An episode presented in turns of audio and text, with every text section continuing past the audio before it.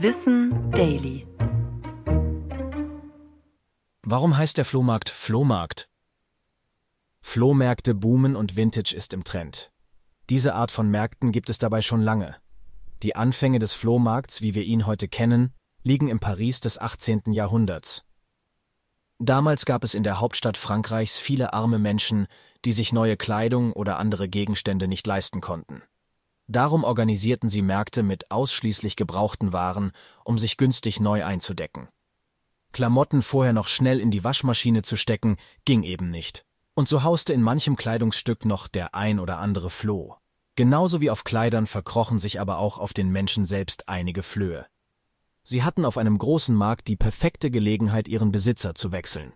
Und so entstand bald der Name Marché aux Puces, was übersetzt also etwa Markt mit Flöhen heißt.